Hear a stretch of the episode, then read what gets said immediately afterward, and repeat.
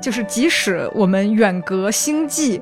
也有可能会收到诈骗电话。这个故事讲的是鲁迅和威尔斯进行了一次互动。韩松说的也很有意思。韩松说到特别一点，就是人和技术的关系会让每个人都变得特别的封闭，特别的孤单。嗯，就是他讲的，就是主角的母亲是时间旅行者的先驱，他在任务中失踪了，儿子继承了他的事业，然后冒险，呃，除夕前夜回到千年以前去寻找母亲。另外一个老大娘拨开刚才那个大娘，对着镜头说：“别听她的，别听她的。我们老了之后买两个机器人嘛，很快机器人就能帮我们养老了嘛。”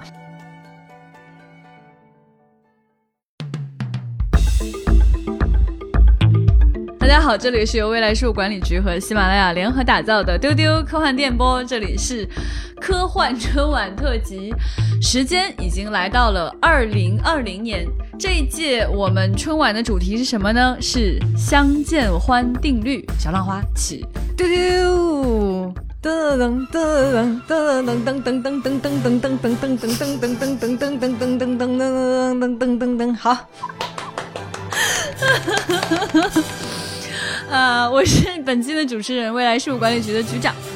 那跟我一起来分享的，大家刚刚已经听到唱歌的这一位呢，就是小浪花李步昌。小浪花给大家拜个早年，兔子桥。大家好，我是兔子。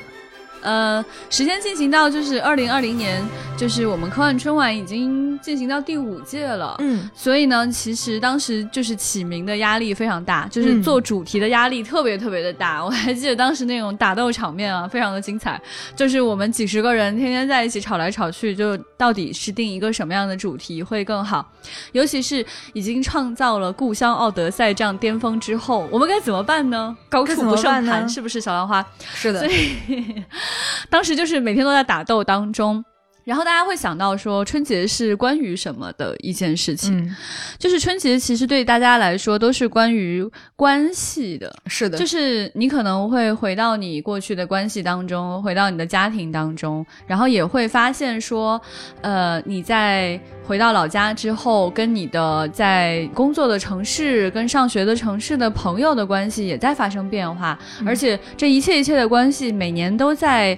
演化每年都在改变你，所以其实春节是一个关系浓度特别高的一个时间。是的，嗯，所以那年我们就想说，要不我们就做一个跟关系有关系的主题，跟关系有关系的主题，这是一个原主题，对，是一个关系原主题。那在这个主题之下呢，我们想。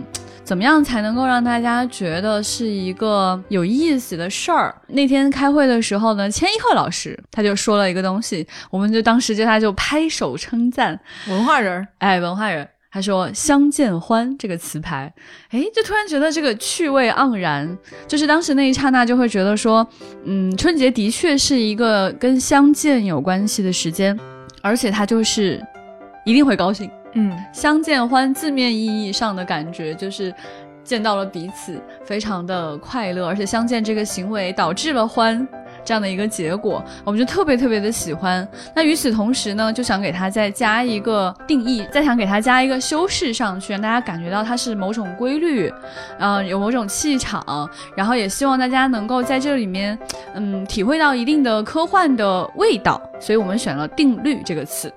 这样的话呢，我们就能在古词排名和定律，嗯，让大家联想到说墨菲定律啊、热力学定律这样的词当中去体味这种一老一新、这种古典气息加技术感的这种混搭。然后，所以就希望说作者呢，也可以能够在这样的混搭当中感觉到这种既传统又创新、面向未来的这样的一种解读空间。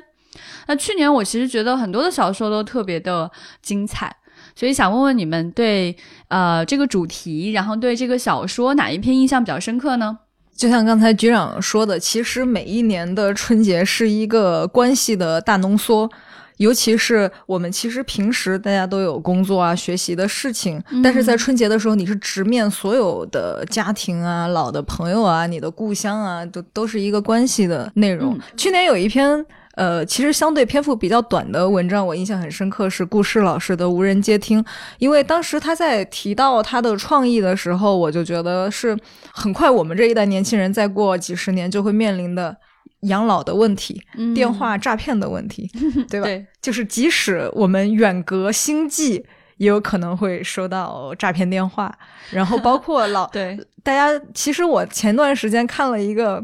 老大娘在公园里面接受采访，有两个老大娘，嗯，就有一个老大娘说，我们就是要有家庭，要有孩子，这样的话老了之后你的生活才会很幸福。另外一个老大娘拨开刚才那个大娘，对着镜头说，别听她的，别听她的，我们老了之后买两个机器人嘛，很快机器人就能帮我们养老了嘛。其实真的吗？对。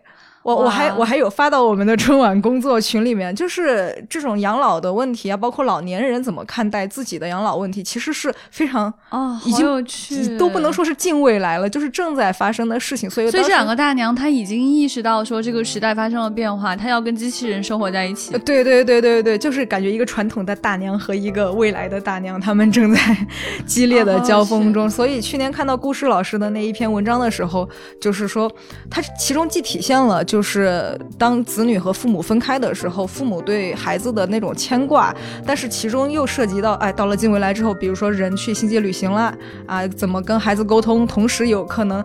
远隔重洋也会遭遇诈骗，就是电话诈骗也是一个我们现在特别常见的社会话题，所以觉得还蛮有现实意义的。对，然后另外还有一篇，我觉得它没有那么春节，但是非常有意思，就是宝树老师写的《时光的祝福》，它相当于是一个鲁迅先生的同人文，反正非常有趣。对对对对对对对对对，这个故事讲的是鲁迅和威尔斯进行了一次互动，然后中国留学生把威尔斯的时间机器带回了绍兴。试图改变近代中国的命运。这么的一个故事，就是一个不断的回到过去的这样的一个故事。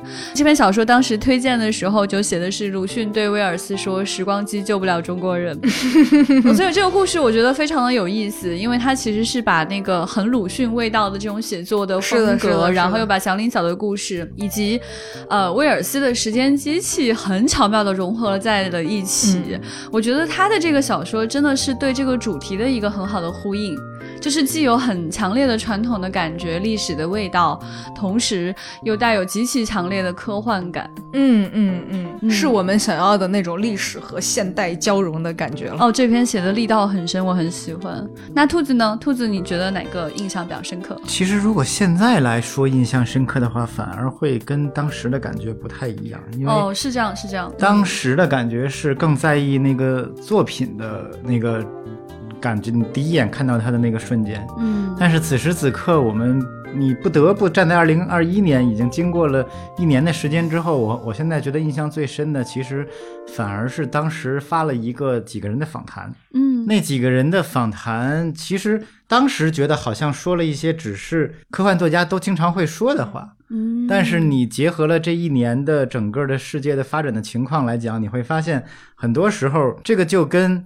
历史上无数次重演过的一样，就是当然不光是科幻作家了，就是一些关注未来、关注变化的人，他们经常会谈到一些觉得自己觉得很重要的事儿。嗯，但是大众会觉得，哎，这个事儿没有没有没有意义啊，在我身边感感受不到这个东西的存在。那当时都说了当时我记得大刘说，他觉得这个东西的，就是人和人的关系会出现一个很大的变化。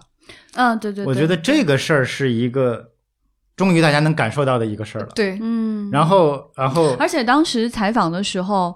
我印象我印象很深，就是还当时疫情是还没有还没有被大家所有概念，或者说还没有被大家认知到，所以他当时说这个话的时候，只是对远未来的某种预期。其实应该是他以前一直在想的一些事儿，对他在琢磨的事儿，而不是当时去呼应那个主题。像包括韩松说的也很有意思，韩松说到特别一点，就是人和技术的关系会让每个人都变得特别的封闭，特别的孤单。然后就是这这种东西，其实。我觉得这个倒不是说科幻作家能预言一个东西，也不是这样的，只不过是说他们的价值，或者说不光是作家，就是这些关注这些问题的人的价值，是他们一直在提醒你，哪怕可能提醒的有的时候过于早了，或者是天天在喊，但是这些问题真的很重要。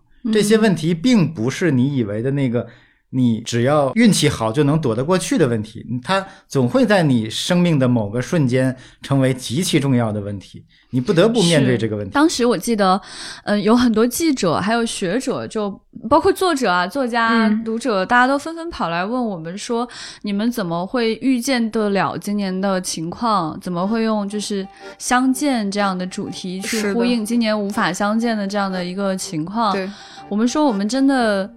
没有办法预言，对，我们真的完全不知道。故乡那一年，大家都说你们是不是因为《流浪地球》要上映，所以定了故乡这个主题？其实不是，对，对，因为其实当时《流浪地球》它定好那个宣传主题，说它是带着家一起流浪这样的一个主题宣传方式。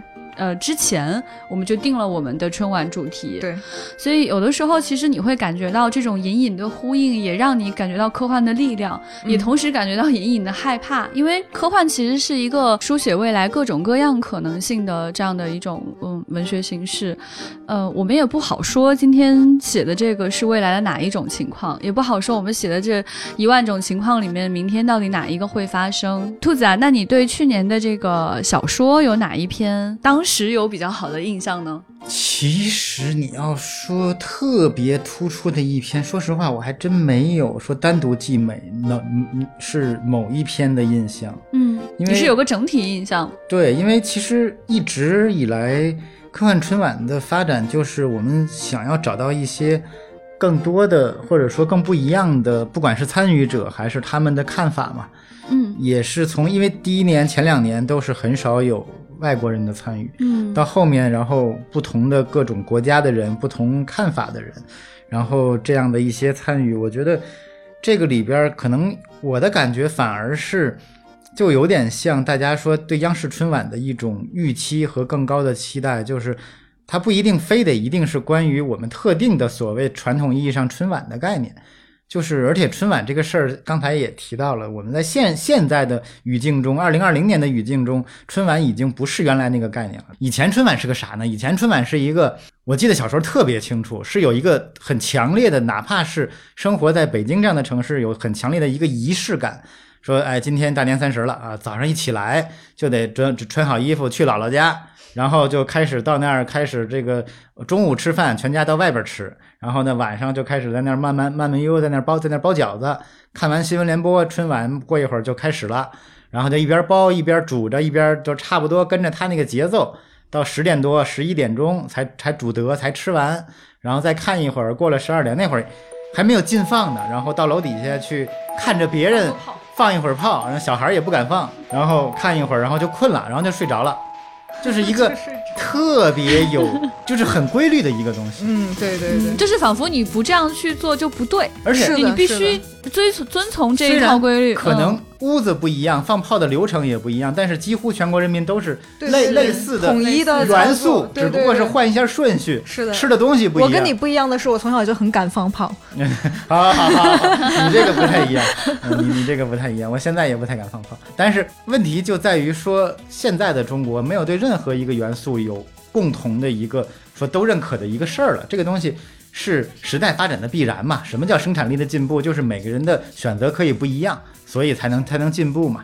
那这样的话，我觉得科幻春晚也是一个象征吧。虽然它诞生于二零一六年这样的一个非常其实是很靠后的一个时间，但是它快速的度过了我们文化的一个缩影。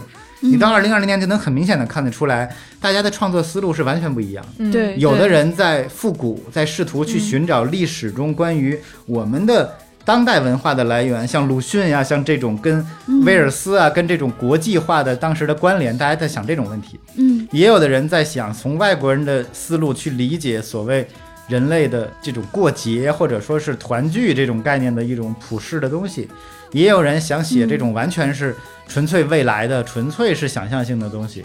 我觉得这个其实是一个必然，就是到最后你会发现，为什么刚才我说没有任何一篇我觉得是特别突出的，因为。他们的自己的评价标准已经完全不一样了，它不像以前我们说我们用一个接龙或者是命题作文的方式，大家在一个评价标准里，你可以说在这个标准里谁你觉得更好，但是现在这些其实大家完全希望的表达、希望做的事情、希望造成的影响都是不一样的。对，其实你的评价体系也没有办法一模一样去评价它了。五年过去呢，你就发现确实是很多的作家他们自己也差异化了，就是他们在科幻春晚。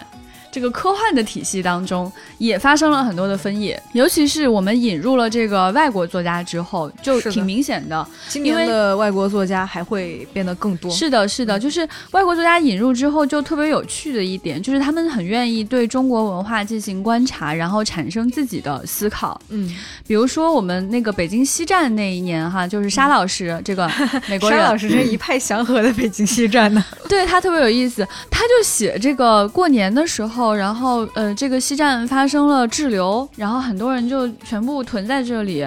像我们中国人想这个事儿，就觉得特别可怕，什么？而且你脑子里面马上就脑补熙熙攘攘的感觉，他就觉得啊，车坏了，然后不能出去了，然后所有人在车站回不了家了。你你脑子里出现的都是一些非常恐怖的那种拥挤的画面和大家那种慌张的感觉。不是哦，沙老师写的就一片祥和，我当时觉得哇，好平和呀。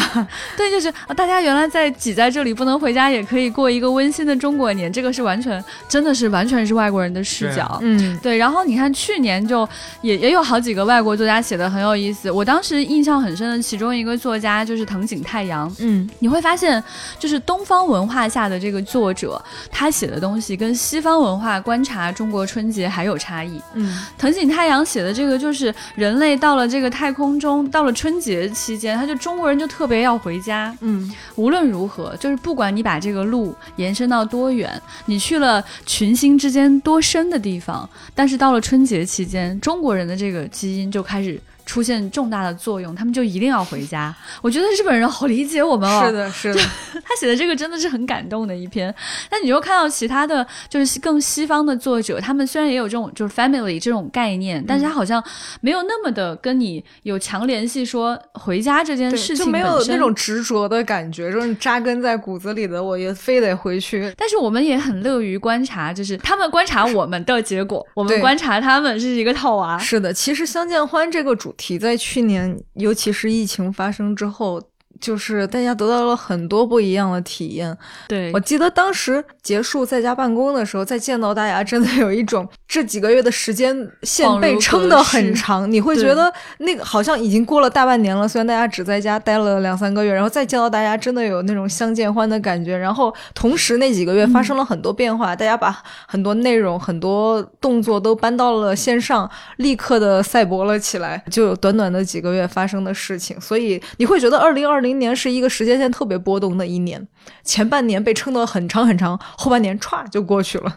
我跟小浪花这个感受就是有类似之处，同时我还觉得就是恍如隔世，就是我我觉得去年的春晚仿佛离我又很远很远很远了。嗯。嗯，一瞬间觉得哦，工作又到了，就是又又又开始做新年的春晚了。但其实同时，当你想要去回顾去年发生的事情的时候，你觉得离你好远好远。这个世界已经发生了巨大的变化。这个也就是刚刚小浪花说的这种，就是人的关系的巨变。嗯，在这一年当中，整个世界已经发生了太多的事情。对，人与人的关系被改变了。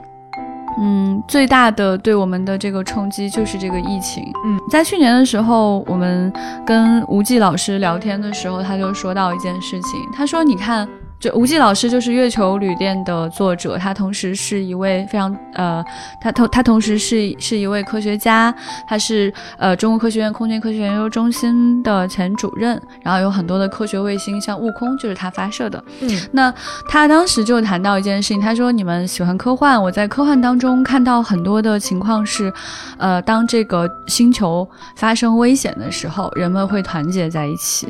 嗯，地球人会站在一起，一起抵御外敌。但是呢，我们看到现实中的情况却不是这样。在现实生活中，疫情其实就像外星人一样，他们在入侵我们，他们在袭击地球人。但是我们却看到的不是团结。嗯，对，他就非常希望有更多的人类可以在太空中回望地球，这个时候你看到地球是一个完整的星球，在这个星球上所有的人都生活在上面。此时此刻，到那个时候，人对整个地球、对人类的看法就会发生变化，也希望人可以做出新的选择。所以我想说，关系这件事情真的是被我们人类的认知、被我们新遇到的事情、被科技所不断去改变的。也许今年，假如就是二零二一年，我们仍然选择类似的主题。大家其实还是会写出不一样的故事的，因为在这一年当中发生太多事情了。你像在去年的小说当中，哈，就是还有很多很有意思的作者，比如说这个加拿大的一个硬核的科幻作家，他就在写到这个春晚的时候，我觉得他有非常认真的去做资料。嗯，他是一个西方作家，但是他想要去写的是以中国古代为背景的创作的这样的一个小说，它涉及到古代周王朝和古蜀国的历史，他查了大量的资料来做这样的就是，呃，时间旅行的故事。这个故事我觉得也非常扣中国人的主题，就是亲情。就节日亲情这样，就是他讲的，就是主角的母亲是时间旅行者的先驱，他在任务中失踪了，儿子继承了他的事业，然后冒险，呃，除夕前夜回到千年以前去寻找母亲。我觉得这个故事它非常打动我。嗯，是因为一方面，这个作者他去写古代中国的时候，他虽然是以一个外国人视角去写的，但是其实对于我们普通的中国人来说，我们对古代的视角也是一个 不了解的情况。就像我我们对古蜀国来说，我们也是非常陌生的，我们也需要去查资料，去更多的去了解古蜀国的情况。周朝的情况也是我们查资料看到的，我们并没有生活在这个朝代。那他去写这个故事的时候，虽然带这种 alien 就是外部视角，但他知识足够。够扎实，与此同时，他又去扣那个跨越千年的母子之情，他很懂得说，就是在过节的时候，这种家人的亲情是被放大的。我觉得在这一点上，你就会感觉到，嗯，这是一个全人类非常共通的情感，是的，就是儿子跟母亲之间的感情。你在这个跨越千年的古蜀国里面看到的是人类。一模一样的东西，这一点我觉得也非常的打动。这也是其实我们非常希望在春晚当中能够看见的东西，也希望呈现给大家的东西。那我们在过去的几年当中啊，出现过的名字真的是太多太多，太赫赫有名了。刚刚有说到像刘慈欣。韩松对吧？然后刘宇坤，刘宇坤有专门给我们写一篇。刘宇坤老师那一篇文章，我感觉今年还可以再发一次，因为他写的文章叫《宇宙之春》。对对对对，是然后题了。是的，是的，是的，那篇文章真的是诗意的优美。然后还有郝景芳啊，然后就嗯刚刚提到的宝树啊，然后江波啊，陈秋帆啊，万象丰年啊，然后潘海天啊。呃，刚才有提到的故事啊，还有皱温啊，然后女作者里面还有就是像亮玲啊、苏明啊，还有林晨老师，林晨老师参加了很多届哦，还有杨平，对对，杨平老师每年都说自己在复健嘛，就是自 己今年是复健，明年是复健，我们就期待他整个写长篇，就他复健了五年，对，所以说这是个借口，你以为我们看不出他是个，但是他很像那种每一年来。健身房办了一个年卡，然后就办卡那个星期春节来办年卡，说今天我复健好了。啊，现在每次我跟老杨聊完天，他就他都觉得我在催稿，我就感觉他已经被我催稿迫害妄想了。其实我没有那个意思，但是他其实每年写的春晚的小说非常非常好看，他真的很带劲儿。他他给我的感觉就是他每年在春晚期间创作了一个特别棒的小品。然后这个小品可以流传一年两年这样子，原来他是冯巩。观众朋友们，我想死你们了！今年我们在赛博朋克吧，是这个意思。对我们之前参与过的作者还有兔子，还有唐斐等等等等。然后兔子参加那一届，我不知道为什么当时约稿有兔子，就我也是后来才知道的。我当时很诧异，然后兔老师还还还有这个功能。不仅如此，我们是一个非常开放的这个科幻春晚，我们还有小猫咪。也参加过，是的，对我们参加过的这只猫就叫做宇宙毛巾。宇宙毛巾今年还会创作什么呢？让大家拭目以待吧。对对对，他去年写的这一首呃长诗叫做《我的右边尖牙有烟花的味道》。哇哦，欢迎大家去看他这一篇，里面还有一个猫咪小视频，超赞。对，他是我们唯一一个认真出镜的作者。就他出镜这一趴不是祝大家新年快乐，是他作品的一部分。呃，是的，是的，是是有导演和剪辑痕迹的一个作品。对，呃，在去年的时候呢，China Daily 就是中国日报发了一篇文章来报道我们的科幻春晚啊，我觉得蛮感动的，因为这篇报道它其实是有很认真的把我们这些年的春晚都做一些总结，然后他讲就是科幻春晚将中国故事和科幻无缝结合，哎，这一点我特别喜欢。然后他这篇呃文章当时发表的。那个标题叫 “Writers Explore a Galaxy of Plots”，小浪花愣住了。小浪花居然天天冲，突然英文什么？嗯，翻译过来就是探索故事银河的作家们，就是一整个银河的故事。嗯嗯，他们探索的不仅仅是那个星际，而是有很多的故事，这个意思。对，China Daily 每一年的报道都非常的长，很。认真，而且非常有非常精彩，嗯，很精彩，很精彩。他他开头就呃采访了那个藤井太阳这位呃日本作家，这其实也是呃中国就是我们的科幻春晚第一次有日本作家，嗯，对，之前还有过韩国作家，呃金宝英，他那篇写的哦太精彩了，我发现东方人写中国的科幻春晚非常有意思，那。藤井太阳确实是去年参加的十三位作者之一。然后 China Daily 就讲说，就是我们这个科幻春晚，只在在中国最重要的节日期间，数亿人穿越国土，回到家乡，与亲朋好友一年一次的团聚之际，为读者奉上科幻故事。这个其实我觉得是真的是我们做科幻春晚的初衷。当时第一个感觉是什么？就是我们在北京的时候，每天就可以跟朋友一起谈论科幻。那回到家里的时候，不是有特别多的机会，然后你很想在网上跟这件事情仍然有情感和精神上的这种连接，所以就希望大家可以通过科幻春晚找到自己的朋友，在这个平台上让你知道，有很多的中国人也也在阅读科幻这样一件事情。而且其实很欣慰也很感动的是，科幻春晚真的陪伴很多科幻读者朋友。就是变成了一个传统那样的活动，过了很多年。我记得去年其实就有小同学留言说，我开始看的时候我是一个高中生，现在我已经在上大学了。你会觉得好快，陪伴着大家长大的感觉真好。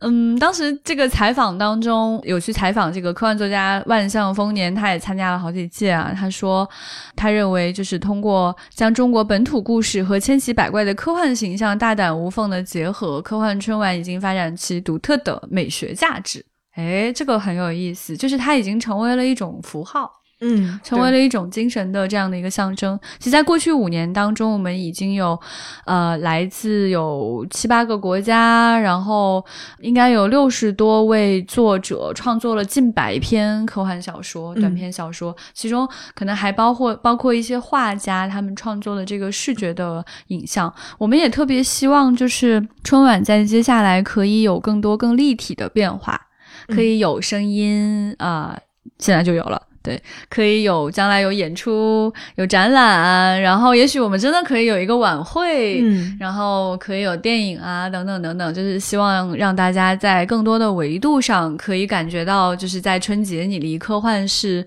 很近很近的这样的一个感受，对。从第一届春晚来说的话呢，当时就沙 h a r 就写啊，他为人们提供了迥异的视角，站在宇宙尺度上，以未来视角观察地球上最古老的节日之一。就是春节，它真的是一个古老的节日。我们也花了五年的时间，让科幻春晚逐渐成长成一个传统。我们特别希望说，在未来的时光当中，它也一直可以陪伴大家。真的成为大家生命当中重要的传统，就像小浪花说那样，就是陪伴你上大学，陪伴你工作，陪伴你结婚生子。欢迎你的小朋友也喜欢 春晚，感觉这个功能好奇怪，还能陪伴你结婚生子。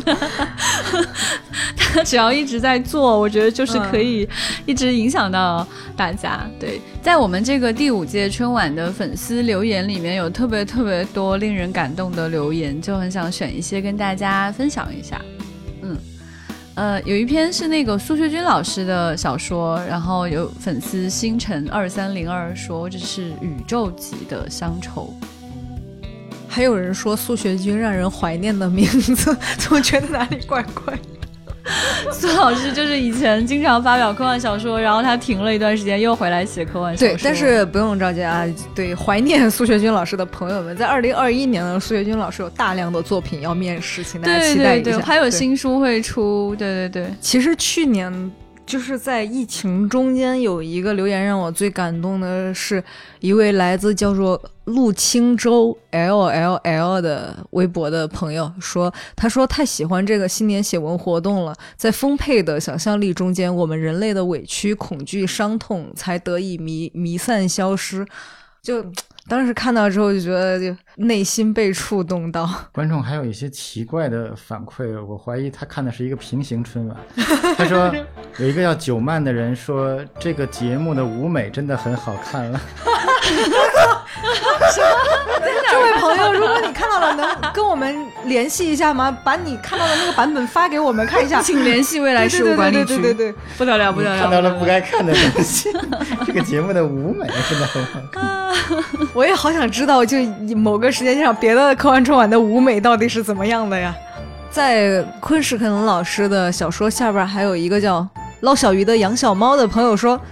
那虚无缥缈中触不可及的点点星光，燃烧着最深切的渴望，压抑着最触不可及的距离，是指引迷途者归家路途的唯一灯塔。看完好感动，我感觉读者朋友们都文采斐然啊！希望大家都能参加今年的征文比赛。对，在二零二零年的春晚的那个主题公布当中，有一条非常有意思的留言，也让我对那个新的一年的春晚有了更多的期待。这位朋友叫小林鬼语，他说科幻。春晚是科幻作家的年度考核，而且他因为点赞数第一名被排到了第一。嗯，老师们压力应该很大吧？对。然后我们今年的那个春晚的主题也是，就是嗯，经过打架想了很久的。是的，是的。其实我们每一年啊，大家每个人都能想好多个，放在一起应该有上百个。词儿了吧？大家开始先筛一批，然后开始为剩下的一批打架，然后都觉得啊，这个也不好，那个也不好。但是今年很不一样的是，今年这个主题真的是小浪花起的。这五个字儿，就是平时有的时候拼在一起那 几个字是拼在一起的，不同的人想。但是今年这五个字全部出自小浪花之手，然后几乎是以高票当选，很快终结了打架的过程。所以，所以小浪花今年的主题是是二零二一宇宙千春词。掌声！兔子还发出那种气的声音。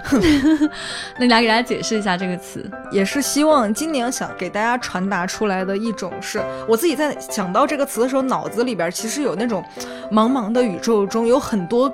不同的地方在发射出光点和信号，然后他们在某些地方交汇了。交汇的时候可能会有一些啊，比如电波滋滋滋啊，冒火花，或者是有一些不一样的反应。其实这个就是经过去年长久一年的大家关系的变化以来，我希望一有一种。呃，重新出发，再复苏，或者是大家又各自重新生长的感觉，然后又再重新交汇。也也许我们隔得非常非常远，但是我们依然通过某种形式有一种交互，得到新的故事或者是新的感受。所以啊，想了这样的一个名字。对对对，我很喜欢小浪花说的那个，就是在宇宙当中有无数的光点出现的那样的感受。就是嗯，当时我们在探讨的时候，嗯，有太多的内容。融进入我们的脑海，像这个复苏啊，像告别啊，像分离呀这些词，我们还是想给大家一个更正面的感受，希望大家在春节获取到这个正面的信息。嗯千春词在我脑中第一次出现的时候，真的是有大爆发的感觉。嗯，那个春字，仿佛它应该是一个动词。就是你在宇宙当中感觉到无数的春天萌芽出来的状态，嗯，然后我觉得这个词，我们的设计师很快就 get 到这个意思。他说他最想使用在海报当中的意象是光，那我们很快就看到了这个非常非常好看的海报。朋友们在听丢丢的话，可以点开我们的这个喜马拉雅的页面，或者是来到我们的微博、微信看一下我们今年的海报，你会看到一个，呃。恣意挥洒颜色的，带有中国古典意味，同时有非常强烈的宇宙的感受的一个“春”字。嗯嗯，所以我也非常希望，就是非常非常期待今年的科幻小说能够让我们感觉到这个世界、这个宇宙所有的角落有新的春天出现。兔子，嗯，你对春天有什么感受？其实春是个很有意思的概念啊，就是前两天的过新年的时候那个梗。大家经常会说，这个人类庆祝新年是一个特别傻的行为，会画各种什么 外星人，说哎，他们又绕着那个小恒星转了一圈所以我说，你看人人类这种动物就一点都不聪明，是吧？就是这种感觉。然后还有各种什么用 用用用海鸥什么，我的新你的新年愿愿望是什么？什么去那去搞点那个搞点搞点薯条 什么的，就是大家其实。想去解构这个东西，但它其实背后是一种什么呢？甚至有的人会有时候会问：过生日除了证明我老了，到到底还证明了什么呢？就是其实人活着，他需要一个所谓自己对意义的一个创造。是的，就是今年我要怎么定义？这一年，这一个春天，这一个春节，我希望有什么东西能够变成一个新的春的概念。我觉得这个事儿是每个人自己的选择，嗯，它不需要是任何人给你的一个东西。这也是刚才我们谈到说，从创作上大家能感受到的这种趋势和时代在给我们提出的问题，就是总会发展，总会变化，总会有新的挑战，你会面临各种各样的客观的困境和新的。你解决不了或者你不熟悉的新的东西，那你每一年的春天，你都可以把它作为一个新的命题来重新去面对这个东西。我觉得这个是实际上是你自己的事儿，而不是我们一定要在历史或者是文化中或者是别人的行为中去寻找关于年或者是春的这个概念。我觉得这个是可以每个人自己去思考的问题。那小浪花呢？你会怎么定义这个春天呢？你想要在春节看到什么样的东西呢？说科幻春晚本身的话，我其实特别期待今年，呃，作者对于春和今年的这个连接和复苏的感觉怎么去刻画。嗯，因为其实去年一整年大家面对了相似的困难，但是每个人得到的感受是不一样的。尤其其实今年有一些之前。没有参加过的文化背景的作者，我现在先不剧透都是哪些地方的作者，我特别期待他们怎么去看待传统节日或者是复苏这件事情，我很期待他们的创作。另外一方面，对我们今年横跨了更多的国家，是的，是的，我好好期待，好期待他们对中国的春节到底了解多少？对对对对对。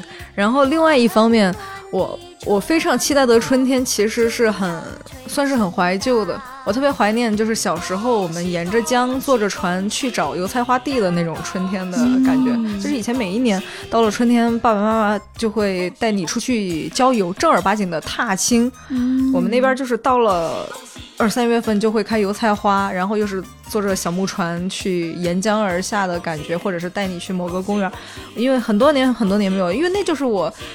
刻在骨子里边的一种春天的意象，因为其实是油菜花，在你的童年记忆里面有很多好看的油菜花。到了二零二一年，你最期待的春天是什么样的呢？期待一个和平的春天。